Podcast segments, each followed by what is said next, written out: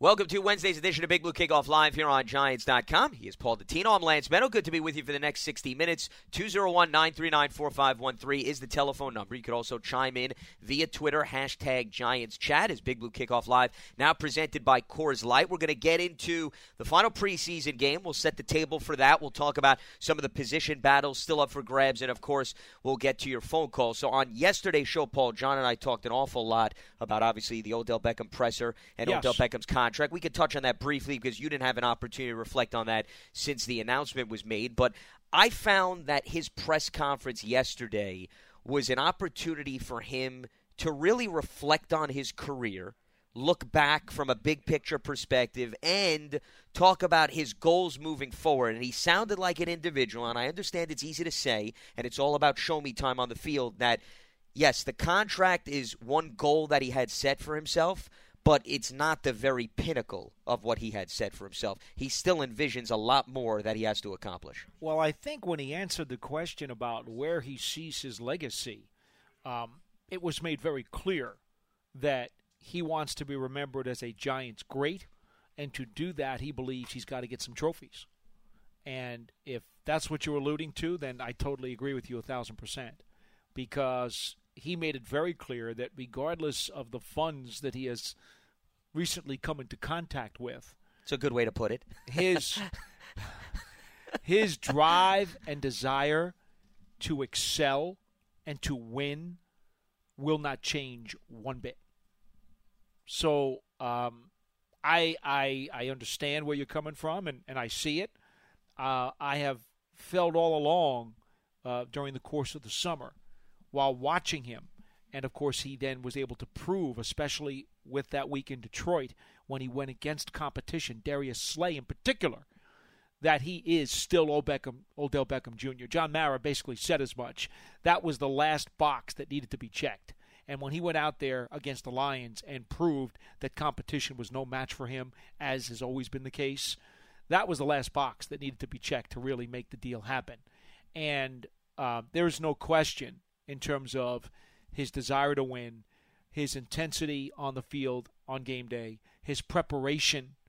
Uh, Odell Beckham Jr. is is one of those guys who I really believe would ball out for five cents if if you needed him to win a game because that's how much he hates to lose. So um, good for him, good for the Giants. And my only remark to close off my part of this opening is that if you look at the Giants right now, and we believe that Eli Manning, who has two years left on his deal, 18 and 19, whether or not there's a 20, who knows?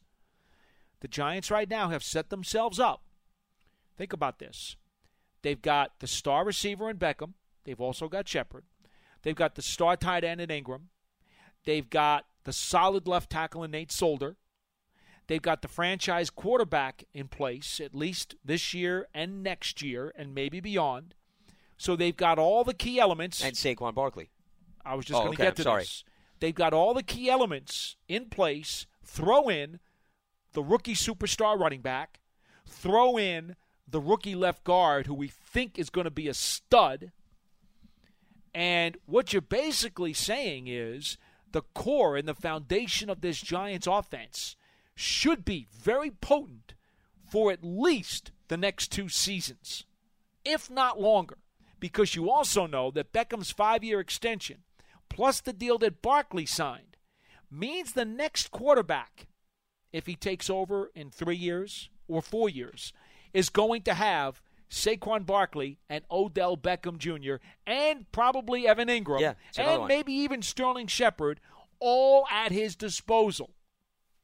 It's a beautiful thing because not only does the way the Giants have constructed this offense now given Eli Manning one more shot before his window is closed, actually two shots, but they've also set up the next quarterback who I believe to be Davis Webb and basically told him you're going to have a bunch of really important parts on your offense as you step into that job. So that to me is huge in terms of planning ahead. The other thing is that on defense, let's flip it. It looks as though over the course of the next couple years, you've got key players in Jenkins, in Snacks, uh, in Vernon, in Landon Collins, because I do believe now Landon Collins is the next big guy they're going to have to take care of, but they could tag him, which then ties him up here for another another That's year always or two. an option. Yep. Probably two years because they could do it twice. They're giving Eli a quality defense, it looks like, as well. And when that window finally closes, and let's just say in three years, for argument's sake, and I don't know that it's going to be, but let's say that Jenkins is gone in three years, or Snacks is gone in three years, or OV's gone in three years. Well, guess what? You know who's still going to be here? In all likelihood, Landon Collins, Dalvin Tomlinson, B.J. Hill, Lorenzo Carter. Young nucleus. They got some guys that they can even build around for three years down the road. Eli Apple, hopefully. Dave Gettleman has done a marvelous job in just a short time of not only giving this chance, giving this team one more chance to win in the short term, but he has also given them a chance to project into the near future. And when the transition is complete from franchise quarterback Eli Manning to the next guy, he's already got himself established, and that's without even a, an April 2019 draft. Okay? Because I would go as far to say to you in April 2019, I bet you Gettleman hits another home run. Giants are going to be okay. Well, that's why what you just laid out, Paul, is why the draft is so important. Because when you're able to build a young nucleus around even a veteran quarterback, it gives you the flexibility to have these guys on rookie contracts for at least the first four years, the majority of them. And then you determine if you want to pick up the fifth year option for first round picks. So that's what the Giants are putting together on both sides of the football Mm-hmm. a nucleus of weapons that are young, that still haven't reached their peaks, and putting that around Eli Manning and expecting to be competitive. So that's obviously encouraging and promising. They will need to do some tinkering, obviously. They will need to supplement, add depth, add fringe guys. Like any other year, you got to tweak. But it looks to me like there will be some cost certainty with core guys on both sides of the ball, not just for the next year or two, but even a couple of years beyond. This this is a very, very well crafted plan by Dave Gettleman. The other thing I wanted to point out connected to contracts, I was going through just the Giants draft and the wide receivers specifically, Paul. What makes Odell Beckham's contract unique? When was the last time that a Giants wide receiver who was drafted got a second contract? Oh. I mean, think about it. I mean, this is a big milestone for not just Odell Beckham, but for the organization. Remember, Cruz was a free agent. He was He not doesn't drafted. apply. He so does he not- does not apply, and he did get a second contract, but he was undrafted. Well, I'll go through the list with you. I believe, based on my homework, I believe David Tyree would classify as the last Well, he was Giants drafted really wide receiver. receiver. He was Well, a special team. You're going to say he's. I get that. That's why he was here. but he, was run, not here he to ran be a routes though. He did catch passes. He It's did, not- but so you don't even want to classify him. I don't want to. Well, then, if that's the he case, was a special team. so if, if that's the case, then I'm curious. Then, real quickly, Go ahead, go through who it. is going to be Fire off some the last one? Because I think this is very interesting. So we got to go back. 2014 is when Odell Beckham was drafted. Okay, so then you go to Rueben Randle, 2012, did not get a second contract. Jerrel Jernigan in 2011 did not get a second contract. We go to 2009. Hakeem Nicks did not get a second contract. Ramses Barden, same draft class, did not get a second contract. Mario Manningham, he left to go to San Francisco. Mm-hmm. He did not get a second contract in 2008. Steve Smith was negotiating, but then decided to sign with the Rams. Got hurt. He did not get a second contract. no, he didn't go to the Rams. Well, he was He got hurt and then went to the Eagles. correct. Was it? I thought that there was something with the Rams though in between. Am I am I confusing myself? Maybe I'm confusing myself. Okay. And then Sinorice Moss, 2006, did not get a He second contract. got. He never got a second one. Okay. Then we go to 2004. Jamaar Taylor. He did not get a second contract. 2003 is when we get to Willie Ponder and David Tyree and Kevin Walter. No, I'm not going to count Tyree. Well, you're not. Tyree technically got a second contract. get it, but, but that doesn't you don't want to classify him. Fine. no, You don't want to classify him. got a I'm- 2nd I'm not- contract because he was a Pro Bowl special teams player. I understand, but to me, it's like Cody Latimer. Cody Latimer, if you go to his Denver days, special teamer. Keep going. All right. You don't want to go there. That's fine. We I can do don't. it off the air. Tim Carter, 2002. No, he didn't.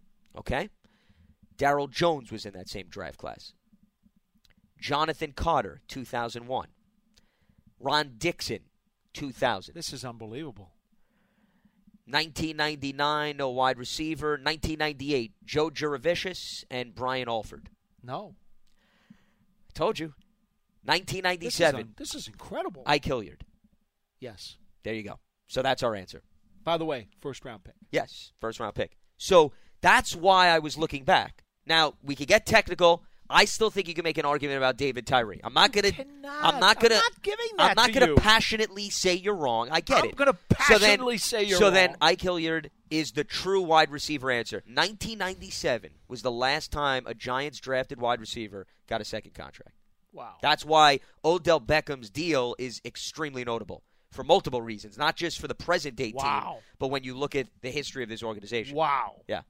Thought that was very interesting, just thinking back with all these wide receivers.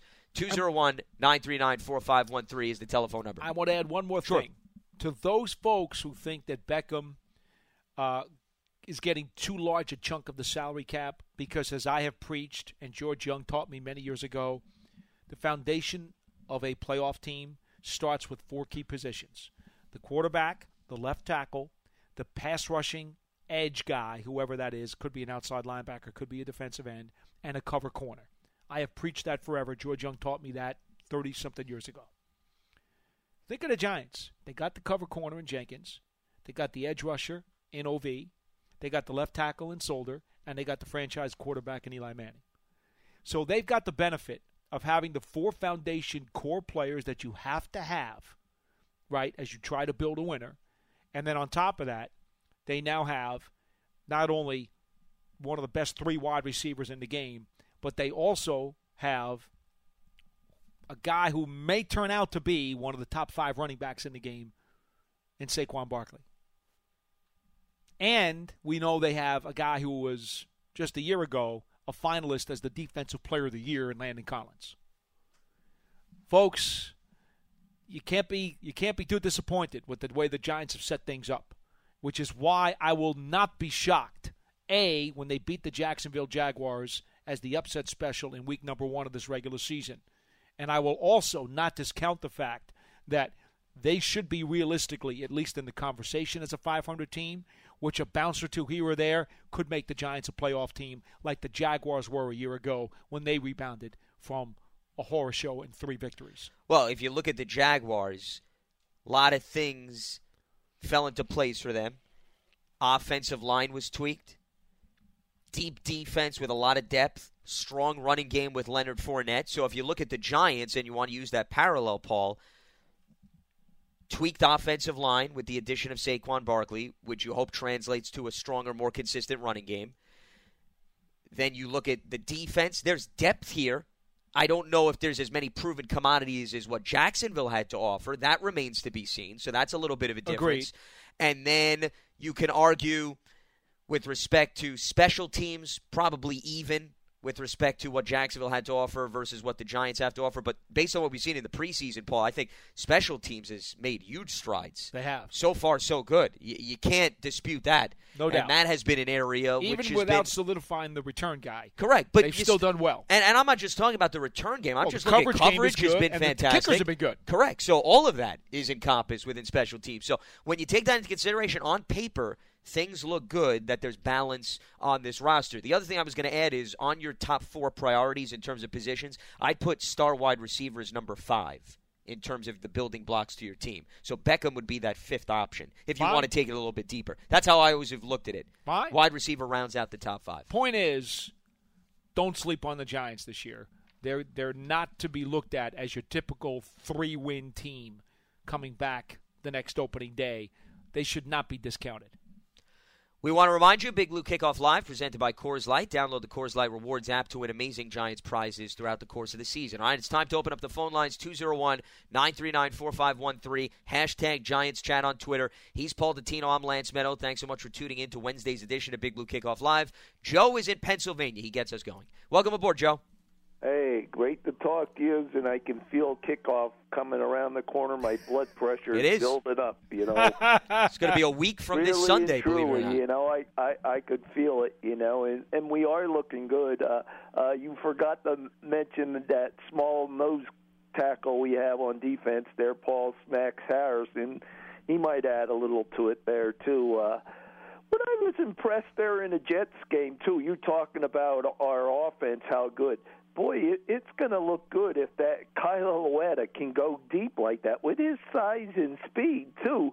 He's going to be singled up on on say a third or fourth cornerback. Wouldn't you say that?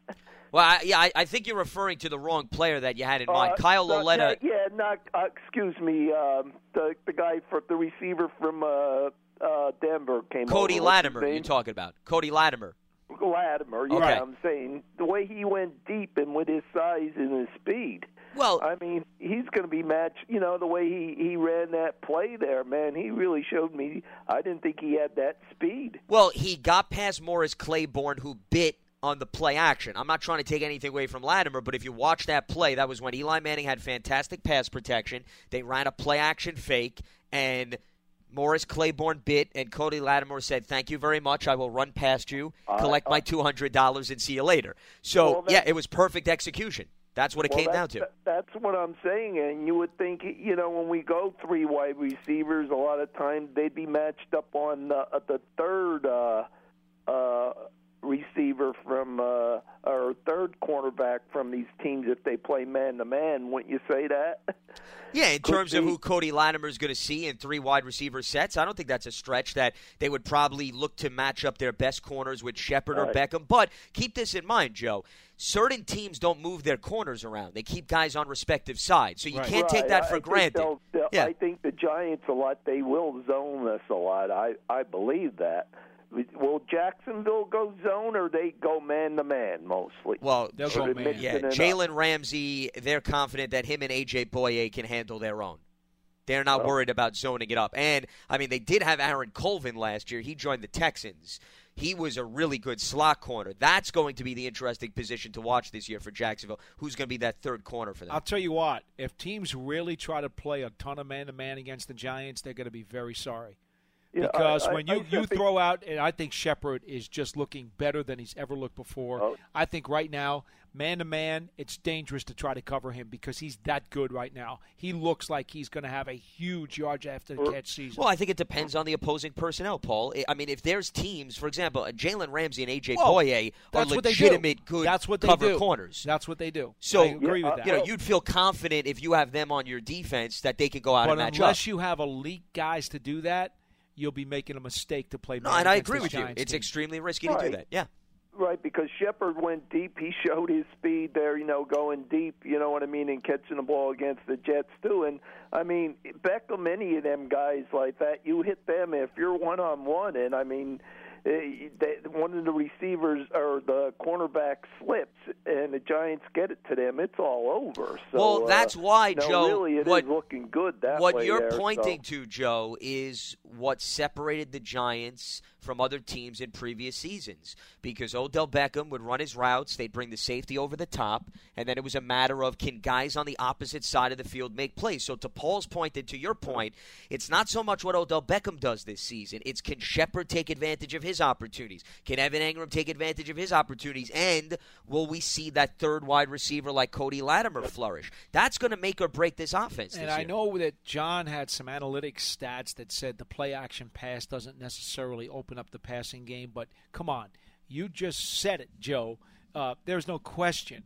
If a linebacker or a safety, never mind even a corner, but if a linebacker or a safety is faked out by the play action pass, that's one step slower in coverage they're going to be if they're trying to help somebody out. And, Uh, and that's to the Giants' advantage. Case closed. Yeah, I they're, they're you know what I mean. They're whatever. It's a, if we can run the ball and that offensive line can give them time. Uh, really and truly, that offense should be no re- really give everybody uh, trouble there. Uh, what I want to say, who stood out here with the, with these uh, teams here yet that are that we're playing? I'm saying when I'm watching some of these rookies, well, he's not a rookie, Sharp there. You know, I, he, he shows a lot of potential. I know he had a few drop balls, and the other guy there that was running back the kicks against the Jets. I, I was hoping one of them would make make the team. Do you think they're Kalif Raymond? on, on I think is who you're referring to. I think you're referring to Kalif Raymond, Joe, and Hunter Sharp, the two guys who had good returns in the last Right. game. And Right. and, and we'll we'll let you go on that note, Joe, because we want to get to a few other callers. But thanks so much for weighing in. That to me brings us to some of the battles and positions to watch tomorrow night, Paul. And I, I think Joe hit on it. Big opportunity for Hunter Sharp and Kalif Raymond. If you're the Giants, still trying to think about who's maybe the fifth wide receiver at this point. For me, I think only one of them can stick. I don't know that the Giants have enough room for both of them because I'm of the opinion right now they're going to keep five wide receivers. I don't think they're going to keep six. In years past, they've sometimes kept six. I don't think they can afford to do that because I think they're thin in the secondary. I think they need to probably keep an extra defensive guy in the front seven, knowing that Vernon is nicked up with the ankle right now and he's still listed as day to day. I think they probably are going to try to maybe keep an extra offensive lineman if they possibly can because they're really thin on the depth chart on the offensive line. So I'm thinking it's going to be five receivers. And for me, after Latimer at three, Russell Shepard's four. And that means one more. The only thing that I'm thinking is if they feel good about what Roger Lewis has provided in the past and on special teams. He had a great block on that return. Terrific. It was on- the final Hunter block on the sharp, touchdown. So you know it's things like that, Paul. That I'm bringing that up just to say you need guys like that to contribute on special teams. I could see it going to six if they see Roger Lewis's value on special teams. That's how I could see them getting to six again. remember, they're probably going to keep Shane Smith at fullback. So it's not like you can steal a spot from the fullback because I think they're going to keep one. I would agree with you there. The question is, I mean, does he classify in their mind as also a tight end? And if they keep three tight ends, would he be does. included in that? I don't think. So you say three he- tight ends plus Shane Smith is what you're arguing. I don't. I, uh, yeah, because they want to run a bunch of two tight end sets, and right now Evan Engram is in concussion protocol. You cannot afford to go into Week One against Jacksonville with the only true tight ends on your roster being Adams and Ellison.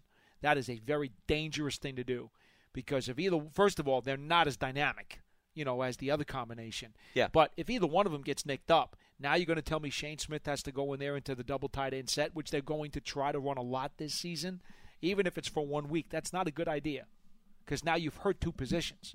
Your tight end position's not going to be as strong because Smith is not a typical tight end, and you're not going to have a fullback. That's not good. Let's head back to the phone line. Scott is in New Mexico. Scott, what do you got for us? Morning, guys. How are you? Hi. Doing well, Scott. Uh, listening to your monologue this morning, it sounds like you guys are starting to drink the Kool Aid that I drank back in uh, late June about the Giants being a contender. We drink Gatorade here, by the way, just so you know. okay. Uh, I had a question about um, the contract uh, with Odell Beckham. If it runs its full course, he'll be making 19 million a year for five years with 65 million guaranteed. I talked on the previous shows, and I know we're paying Nate Solder about 35 million guaranteed. Uh, does it make does it make it uh, essential that this year the Giants perform? Because do they have any money left to sign outside players? Um, and there are some weaknesses on the Giants, but I was just concerned with that. Is and I know Paul in a earlier conversation you talked about a capologist, and Lance you alluded to the fact that the cap space is going up, but still that's a lot of money to be paying out. So. Will there be money Well- available, do you think, for other players? Well, see, the, the, reason why I'm a, a little skeptical of starting to think about what's going to happen in 2020 and 2021, Scott, is because contracts tend to be tweaked from one Okay. year to another. So, you know, when you look at Odell Beckham's contract, yes, I understand it's laid out, the five year extension in addition to 2018, but, you know, who's to say that they don't maybe make a change, a change to it if they need to free up some more money elsewhere two or three years down the road? So, you know, it, it's hard to sit here today and say the Giants are not in a good position because of all these guys that have multi year contracts. You also got the CBA expiring in just another Right. couple of more Exactly. years. And the cap Yeah, I goes was up, gonna which mention that. Scott so mentioned too. Yeah. nobody knows how that's going to to alter everything. And Yeah. quite frankly, if you did listen to the monologue, I'm going to be honest with you, Scott. The way I laid it out, it looks as though the Giants are going to have the better part of six or seven solid core players on both sides of the ball for Right. at least another two years, if not longer. And so they don't have to sign any high price free agents to be a competitive team, in my mind. If they draft well again in April of 2019, imagine adding, let's just say, two more stud offensive linemen in April of 2019. Right. Maybe eh, maybe add another corner. We know that Sam Beal is already going to be part of that draft because he was taken this year. Yep. I mean, think about this for a second. The Giants, they, they've got a lot of really good guys who are going to be around for at least two more seasons in their starting lineup. Yeah, and I think that's great. The one, the question I had is, and I think John addressed it in an earlier conversation, is looking for backup tackles, uh, probably in the waiver wire. And I was wondering, because of the money's being paid out, all the, will there be money available if somebody comes to fruition via the waiver wire, where we can actually sign, uh, say, a backup tackle or so forth? You don't need to worry about that because anybody who comes available as an offensive tackle in another week or so is going to be a fringe player. No one Yeah, who they're is not gonna- really worth any type of substantial contract is going to find himself cut on April 1st. Now, the Right. guy may be good enough and functional enough for you to upgrade your roster at the third tackle spot, but he's not going to be a guy who's going to command a whole lot more than the veteran minimum. Yeah, you're not maybe gonna have a to- little bit, maybe a little tiny signing bonus, but not for the kind of money you're talking about. Yeah, you're not Okay. going to have to break open the piggy bank for any player that you may add before No. the final three. Uh, the final Redskins are not cutting excuse Trent me, is, uh, Williams. finalized. Yeah, yeah. Uh, my my final question has to do with uh, there were five players listed. Uh, I listened to I guess it was Joe uh, before in regards to Hunter Sharp and Kalif Raymond. Uh, Hunter Sharp has shown in the preseason a proclivity to be dropping passes. I wasn't worried about his punt returning, but it's dropping passes. And Kyrie, uh, Kalif Raymond seems solid on punt returns, and uh, what I've seen in practice is impressive. So I, I'll take this question off the air. Between Hunter Sharp and uh, Kalif Raymond, and then two other players, one I talked about on Monday, Kerry Wynn and Romeo Okwara. If all things, if apples are to apples, so to speak, uh, who are the two players that either of you uh, would take on your team? And I'll take the question off the air, uh, guys. Thanks. All right, appreciate the phone call. Thanks so much uh, for weighing in, Scott. Ah, well, first, I think he's going on an erroneous premise because last week Hunter Sharp dropped two third down passes that would have been first down conversions, but the prior week against Detroit, He had special he teams issues. muffed Yeah. a return And and, then then fumbled fumbled, one. a return.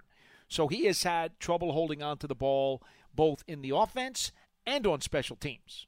So that's a statement you got to kind of get fixed from the get go before you make any other evaluation. Kalif Raymond had five fumbles last year during the regular season. And how many times did he touch the ball?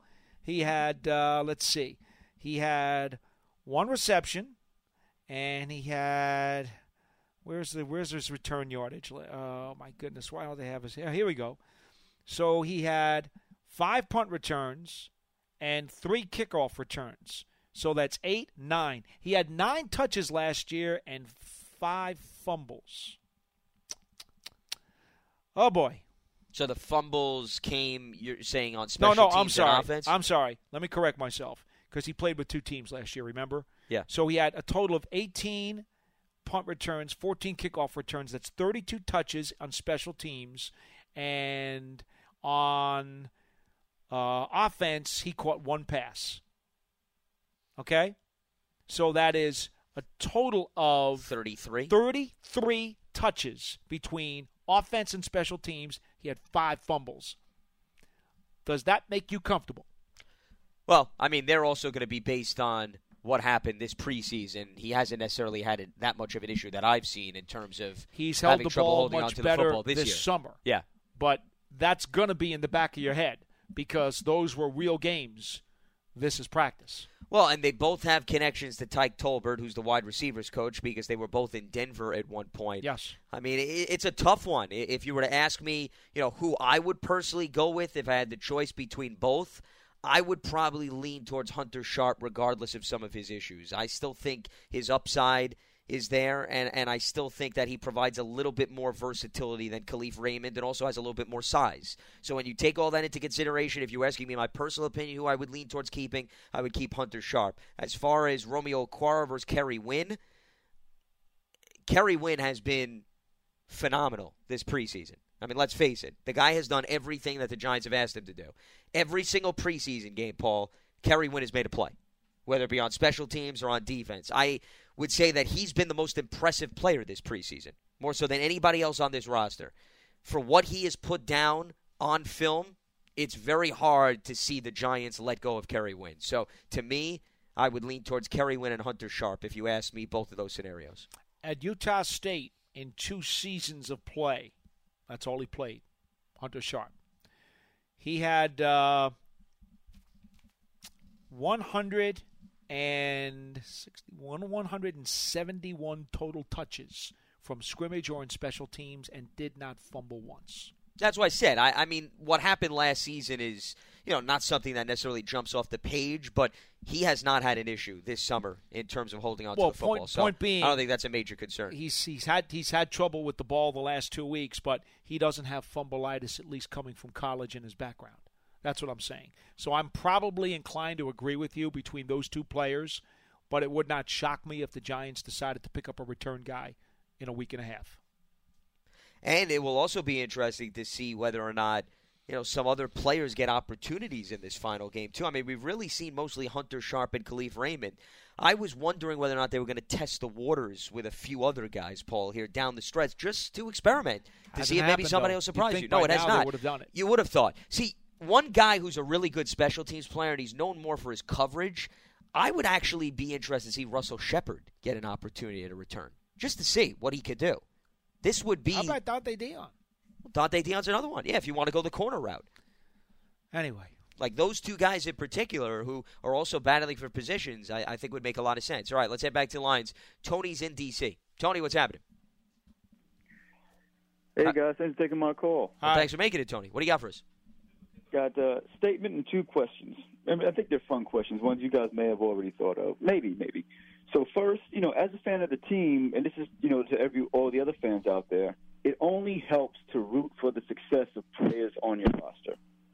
I mean, there's nothing wrong with being hopeful that Webb and or Lauletta could can play this. Now there is a whole lot between now and then that can happen. No one knows what's going to happen, but both of them working out only helps us as a franchise. Same thing with Flowers and Apple and everyone. no else. doubt. Yeah, absolutely. That's my quick statement. So here are my two questions, and I want to hear your opinions because I want to sway your thoughts. Of the three units, you know, offense, defense, and special teams, which of the three should be the best unit for this upcoming up, upcoming season? Well, I would always lean towards if your defense is your best unit, I think you're going to position yourself to be successful because you're going to take pressure off of the offense and you're going to be able to make stops. So I would always prioritize defense regardless of the season. I would only say that to be realistic, I think the Giants' offense has a better chance of finishing in the top five in the NFL this year. And than I would the agree with Giants' you there. defense or special teams do. Well, I think on paper, if you were to play the paper game, I think the offense has the highest ceiling in terms of the Yeah. ability to produce. But mm-hmm. I think if you go back to the wording of Tony, and he says which should be your best unit, You'd like it to be defense. Defense should Giants be your best built unit when they won Yeah. titles. Well, but I would say forget the Giants organization. I'd say any team, Paul. Your defense should be your best unit because if you can make stops, then you know you can hang your hat on that, Yeah. and you can get off the field. What's the other question, Tony? Did we lose Tony? All right. He's gone. Tony will have to right. wait for another program to get in the second question. A reminder Big Blue Kickoff Live presented by Coors Light. Download the Coors Light Rewards app to win amazing Giants prizes throughout the season. Wednesday's edition of Big Blue Kickoff Live. We're looking ahead to the final preseason game, also recapping some news and notes regarding the team. We talked about Odell Beckham's contract. You want to weigh in various things. We have some open lines. Chris is in Syracuse. Chris, what's happening? How's it going, you guys? Doing well, Hello. Chris. What do you got for us? I don't know. Tyree looked like a receiver in Super Bowl 42. Listen, Chris, I agree with you. Good luck trying to convince the guy to the left of me. Paulie. Syracuse, Paul. Yeah. Nah, but I, I got it. That's about Just remember this. really I'm a like Fordham receiver. guy, so fool you on Syracuse. yeah, no, that was about the only time. So, but uh, Lance, that was interesting. Good work on that. Um, well, I always that. like to look at the archives when it can help. So I thought that was an interesting nugget. Okay, Paulie, I got them two and two coming out of September. We've been you've been throwing that around for a little while. I got them two and two. Uh, I got them beating the Jaguars with you. I think that's black and pyrite on those uniforms. I'm not buying them uh, to keep going, and I have them beating Dallas.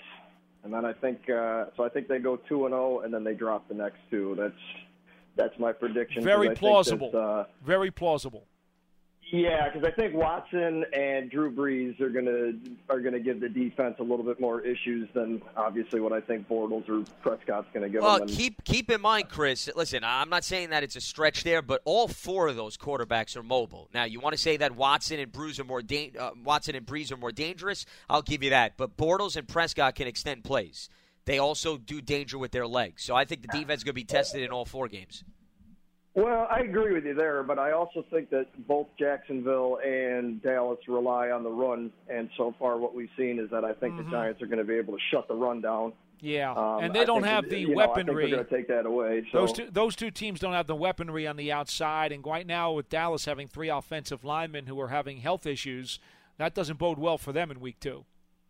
No, no. Hopefully the guy there. Well, hopefully they all get healthy soon. But that Guillain Barre thing's kind of scary. So, um, so yeah. And just one other quick question, then I'll hop off. What's going on with our special teams coordinator? Is he back, or is Quinn still filling in?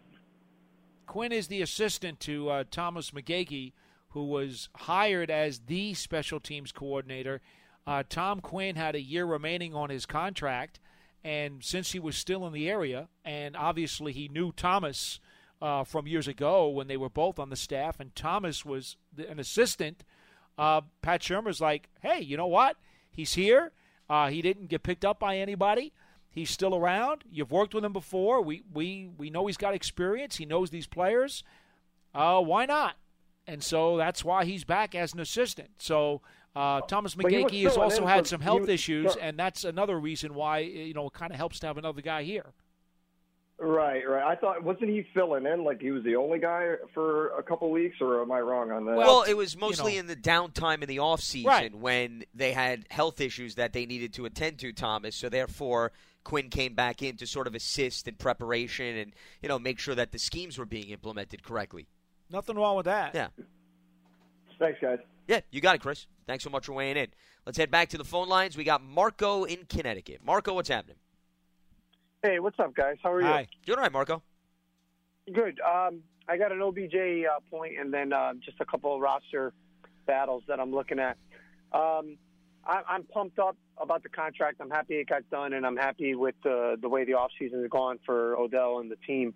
Uh, perfect, perfect way to to get a good player like that signed.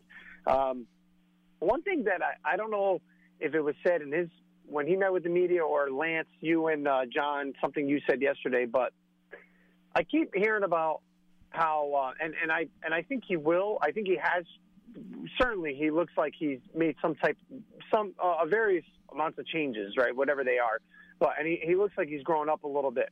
For me, I will say that the true sign of him being a leader is is you're only going to be able to tell that during the season when he's getting poked and prodded and teams are coming after him, and that's only been my issue with Odell. Is like I know the team loves him.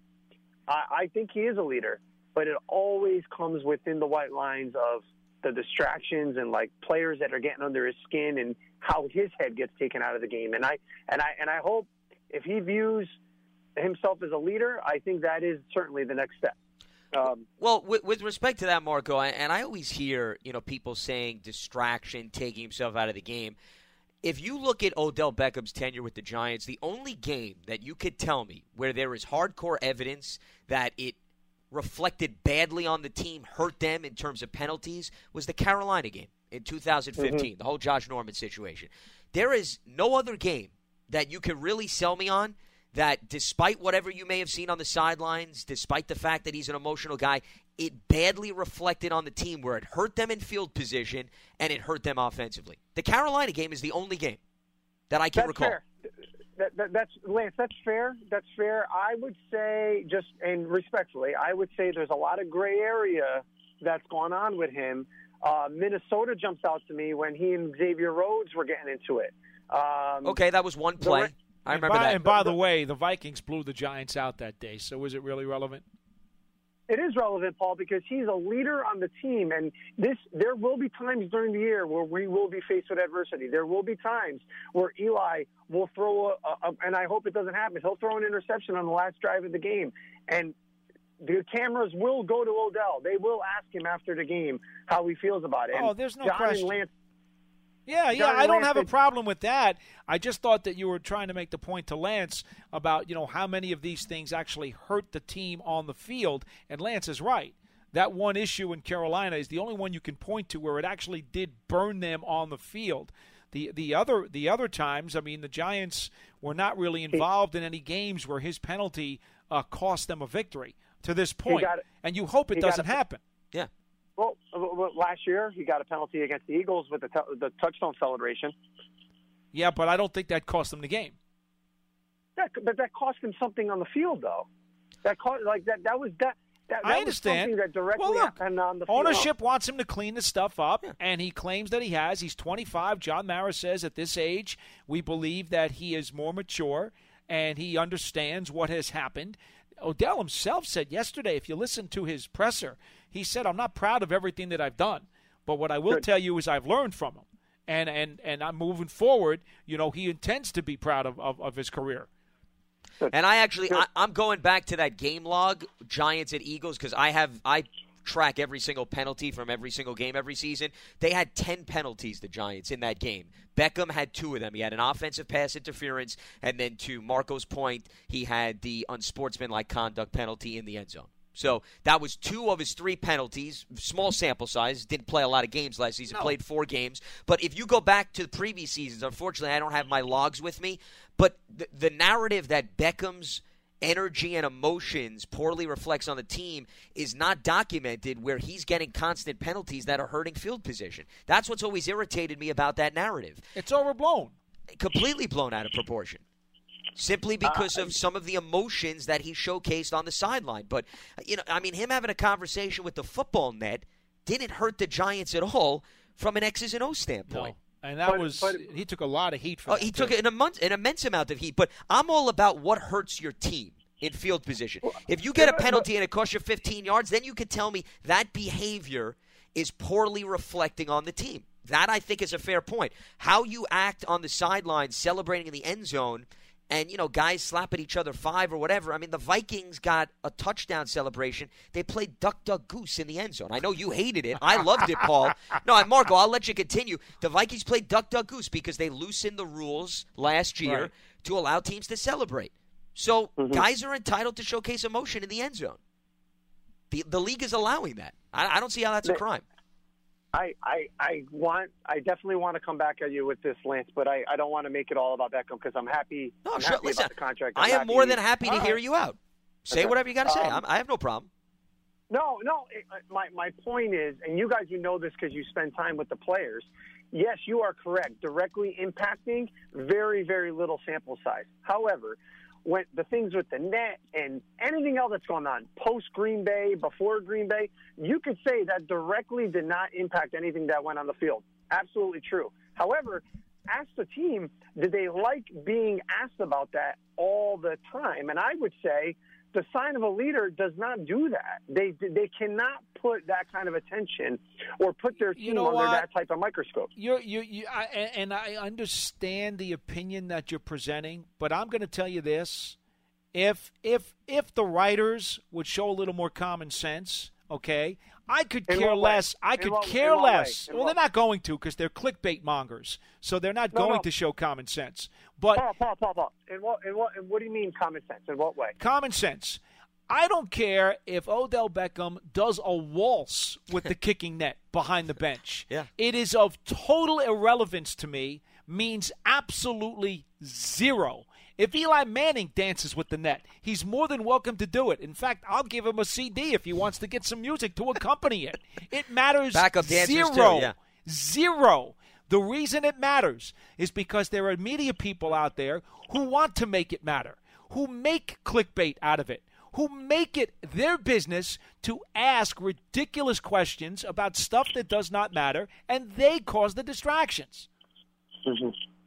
Yeah, we've we've I've, I've called in. We've talked about this before. Stuff like with Twitter, how it's changed everything. I agree with you guys there. Yeah, it's put everybody Okay. under the microscope. And, and, and to your point, and just expanding on what Paul just said, it's very convenient, Marco, when a team loses a football game to point to things that are unrelated to the X's and O's as to why they lost the football game. For example, if they went on the boat trip on that Monday and people still refer to that, and then Odell Beckham had a case of the dropsies, you're going to tell me that he forgot how to catch the football because he enjoyed himself on his off day?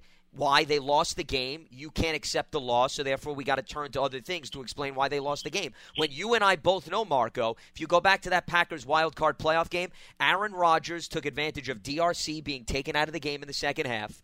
They had issues in terms of not being able to run the football and other things, such as that long touchdown that they gave up mm-hmm. before the end of the 1st half, mm-hmm. Paul, that had nothing to do with Odell Beckham. Yet, how does something that happened on the Monday on an off day, where plenty of other players did things with their families that nobody talked about and took photos of, and nobody goes questioning whether or not them having time with their families took away from their preparation? Juicy on the clickbait. game. That's well, all exactly. it is. That's exactly what it is. More often than not, it's to and build you know up what, drama. Marco? If more fans would not pay attention to that stuff and not click on the clickbait, maybe it would start to go away.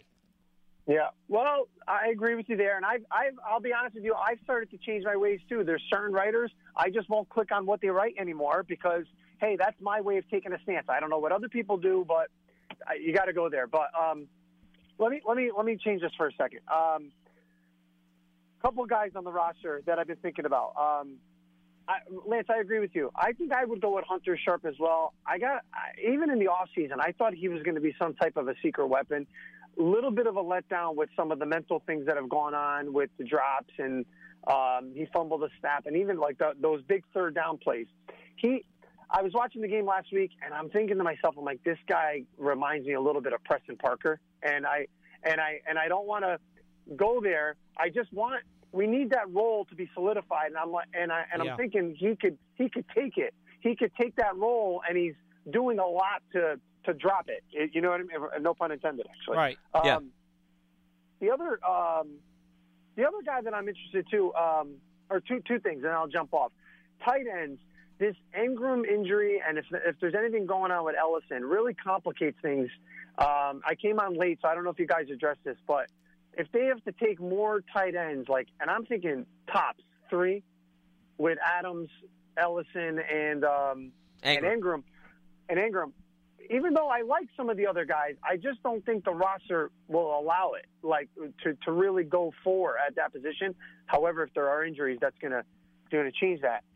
And um, Avery Moss is a guy that I just don't. I mean, even if he didn't, I don't know where he is on the depth chart. I don't know what he's exactly shown. I don't want to give up on a guy like that after I agree year. with you. I, yeah, and- He and I- I intrigues me. He's got big ups. I agree with that. He's he's got ups. Like find a way to get him on any way you can. But Yeah. it's really hard, Paul. It's I hard know to it do is. but thanks, Well, guys. you got it, He's at a loaded position. I also think it's possible he could maybe be put on the practice squad, clear waivers, and get on the practice There's squad. a potential it's for possible. that. If he I would does not rule get that cut, out. I hope he is there because I don't think he should leave the building. I think there's definitely something there. And then quickly about Ellison, he's in concussion protocol, but he's been out on the field in the sunlight. Uh, jogging on the side and watching the team practice with the trainers. Uh, usually, when a guy is early in concussion protocol, they don't even have him outside in the light because light causes dizziness and headaches. Of course. So the fact that he's out there, that's a very good sign, like he is already progressing well coming out of it. And Ellison got poked in the eye and had a migraine during the course of the Jets game. He has been out there practicing. So I don't consider that to be an issue right now. Before we get to the next phone call, I also want to expand on not trying to beat this Odell Beckham topic like a dead horse, but our producer David Dominic doing some nifty research for us to just further prove when Odell Beckham's picked up a penalty how it has impacted the team. So if you go back to that Eagles game that Marco brought up, Paul, Right. where the end zone celebration he was penalized for unsportsmanlike conduct. Okay, the Eagles actually fumbled on the very next drive. Giants recovered. Odell scored his second touchdown. And then the next Eagles drive, they punted, and then the Giants scored on the Shepard 77 yard touchdown to give them the lead. But let's do some further analysis. So after the Odell penalty, Aldrick Rosas kicked off from the 20 yard line. It was a 74 yard kick, which was returned to the 29 yard line if you remove the penalty and Rosas just kicks off normally, would have been a touchback to the 25. You're talking about a difference of four yards, a very minute impact on the team. So, you know, that's important to look at Sure when you make is. the point of, oh my God, what was he doing? What was he thinking? And so forth. Anybody can express the opinion that they don't like it or that it's not a good look. I Yeah. would never argue that. The You- optics, the you optics are argument. more than Yeah. welcome to have that opinion, but to state it as a fact, as a factual detriment, well, you've just laid out the evidence and it doesn't hold up. Yeah, uh, great stuff uh, out of our producer, David Dominic. The other thing that I also wanted to clarify when we were talking about the special teams, Tom Quinn is a full time assistant coach this season. Yes. So he is going to be on the staff for the entire year, just to clarify that. He wasn't like a rental coach, No, no, just no, no. filling in for a few days. Just Very want to get the right intel out here on the program. All right. Now that that's clear, let's head back to the phone lines as we move along with the dialogue. Len is in Columbia, Maryland. Len, what's happening? How you doing? Doing well, Len. Hey, Len. How things with Yeah, you? good, good. Um, to steal a line from my recent television ad, wh- when I heard the rumor about Odell signing a couple of days ago, 48 hours ago, I broke out into my little happy dance. Can you take a video of that, Len, so we could post it on social media? I could probably do it again and have my wife tape it. Uh, We'll we would it love that. We would absolutely recommend that if that's oh, feasible. My God. All I can say is, my goodness, the the guy's uh, the guy's worth four wins a year by himself. I mean, do you know how lucky we are to have Odell Beckham on this roster? I mean, dance, guys. I mean, this is. Uh, you know, if we don't like the antics, you know, pull a Jim Leyland and turn your back until the relief pitcher goes through his antics and it's over, and then you go out and congratulate him. But oh man, oh man, I'm happy as heck that this guy's on our roster. But listen, let me tell you where I'm coming from with that. I, I drank some Kool Aid in 1952. And I still got a little hangover, so if you put, That must have been some strong got a- Kool-Aid, If you put a Giants uniform on, you're my guy. Yeah, but in Beckham's case, hey, it's going to work out. Hey, listen, approach to, um, you know, I got to get to what I told the guy I was going to talk about. Sorry about that. Uh, No worries. They're always nice. They're always nice to say, "What do you want to talk about?" And I, I try to address everything that I that I say. So, uh, appro- approach the Thursday night's game. What do you? Is this? And I'm going to exaggerate a little bit, but are, are we going to see two teams, 45 guys who don't play and 45 guys who do play? I, I mean, what do we what do we think about Thursday? I mean, does Eli get a series? What are you What are you hearing? What do you think? My my guess, because Coach Shurmur would not reveal potential snap counts for the game. You know, he has always consistently said, I'm going to play the veterans who I think need to get prepared to get ready for Jacksonville, and those who are preparing uh, at practice and don't need the extra reps will not get it. So, Okay. um, my opinion is I would want to see the starting offensive line for a quarter. I, I think they have played a total of five combined quarters through the first three Yeah, preseason yeah, yeah. games, and Yeah, I think they need more time. And they- because I don't think they're they're playing at their peak yet. and they played with Davis Webb against Detroit. So it's very possible that they could get in, but Davis Webb could be the quarterback. I would think, Yeah. from from my perspective, there's no reason to play. If you want to just go by what Coach Shurmur said, that there are some Yeah. guys who may not need the extra preparation. You don't think Right. Eli does. You don't think Beckham does. You don't think Shepard does. You probably don't think Engram does. I mean, to me, you you go with the starting offensive line. You probably want to start Curtis Riley at safety because he could use more work back there. But Yeah. other than that, how many other starters do you really want to play in this game? Well, there you go. There Yeah. you go. There you go. My my opinion on this is, uh, I I can't I can't wait till it's over. I mean, I can't wait till ten o'clock Thursday night. Get this thing over with. Let let's get our fifty three and let's go Giants. Get on the field and, as Paul says, let's beat the Jaguars. Um, the, the, the fullback slot. I, I I know Coach likes fullback slot. I'm I'm still not convinced we got the right fullback. I, I don't know if he's. You think he's really going to go with with Shane at, at at the fullback slot, or you think there's somebody else uh, on the waiver wire? I, I know he likes the fullback spot. I, I understand that, but I, I just can't find. I mean, do you do you remember any play he made? Uh, I mean, you look Well, at last year. make I it mean, simple, no yards Len. on the ground, no catches. It's, Uh, it's going to be simple. If there's a fullback who they believe is more qualified on the list come September 1st, I'm sure that guy will come in here. Uh, I don't know that there are many pure fullbacks out there in NFL camps right now because a lot of teams Yeah. have done away with them. Yeah. So what's Yeah. the odds that someone's going to cut somebody who is of use? Well, and I think the other Yeah. point is you mentioned, you know, has he done anything? Uh, I don't really remember a whole lot of opportunities with them targeting him in the passing game throughout the preseason, Len, in fairness. But I will tell you this any fullback that is on this team, the priority for them to be able to catch the football and execute is a huge factor It is. in whether or not they make the team. Because Yeah. Coach Shurmur wants that flexibility to be Yeah. able to throw it to him. So that is a Yeah. big deal. Now you you guys are, are watching it more closely than I am. I, I mean that's that's a fact. Um, but I I mean I I can't even remember um, a, a block that stands out in my mind. I mean, what is a Well, he also play, plays special play teams. changing you know a play changing block? And I guess I'm thinking, you know, maybe we go with with four running backs, no fullback. I doubt it. Yeah, that backs, that three I think backs, that I no think is stretching it, Len. I don't know. No, Well, I put it this I, I think there's value in keeping. You're more than likely to want a Henry Hynoski type back there than you are Yeah, a oh, yeah. Madison Hedgecock. Because even though That'd be Hedgecock nice. may have been a bit of a stronger blocker than Hynoski, Hynoski was able to catch the ball out of the backfield. Yeah. And that's Yeah, the kind of true. guy Shurmur wants. True, true. Can can I can we spend a minute? We on gotta- that? we Yeah, gotta run. yeah, we, we, we want to try to fit in another caller here, Len, before we wrap up. So we'll, we'll save your next point for your next phone call. Do appreciate you weighing in. Let's hit up Jeff in Huntington. Jeff, what's happening? Hey, hi guys. Uh, maybe to end the show, I'd like to talk about the guy who really makes uh, the Giants work, and, and that's Eli.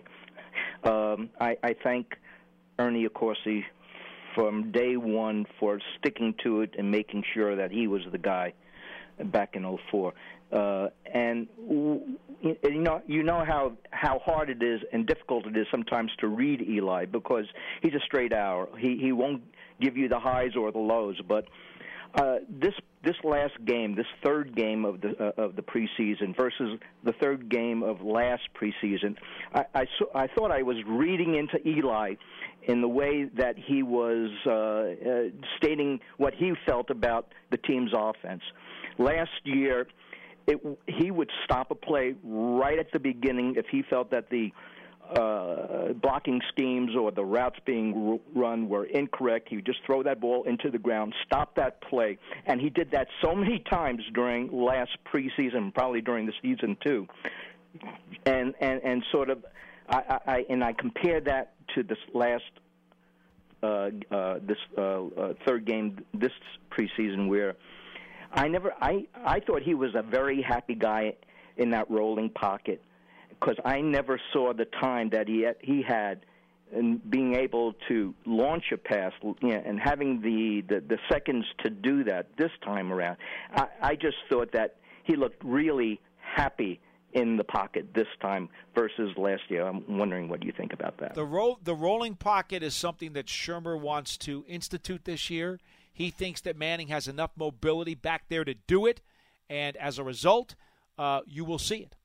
And appreciate the phone call, Jeff. I, I also think in this preseason, I mean, there's been opportunities, specifically in the last game, where the pass protection was on point, Paul. I mean, he looked very comfortable because he had time to survey the field and, you know, hit his receivers Yeah. down the field as well. The so, run blocking has been more suspect than the pass blocking. Correct. Uh, and that's why I think there's value if you want to put the first team offensive lineman out to see what they could do in getting that run game going. Mm-hmm. That makes sense. But I think the pass protection overall is much further ahead Agreed. in working out the kinks than the run blocking. So that'll be something to monitor in tomorrow's game. We will have another edition of Big Blue Kickoff Live presented by Coors Light.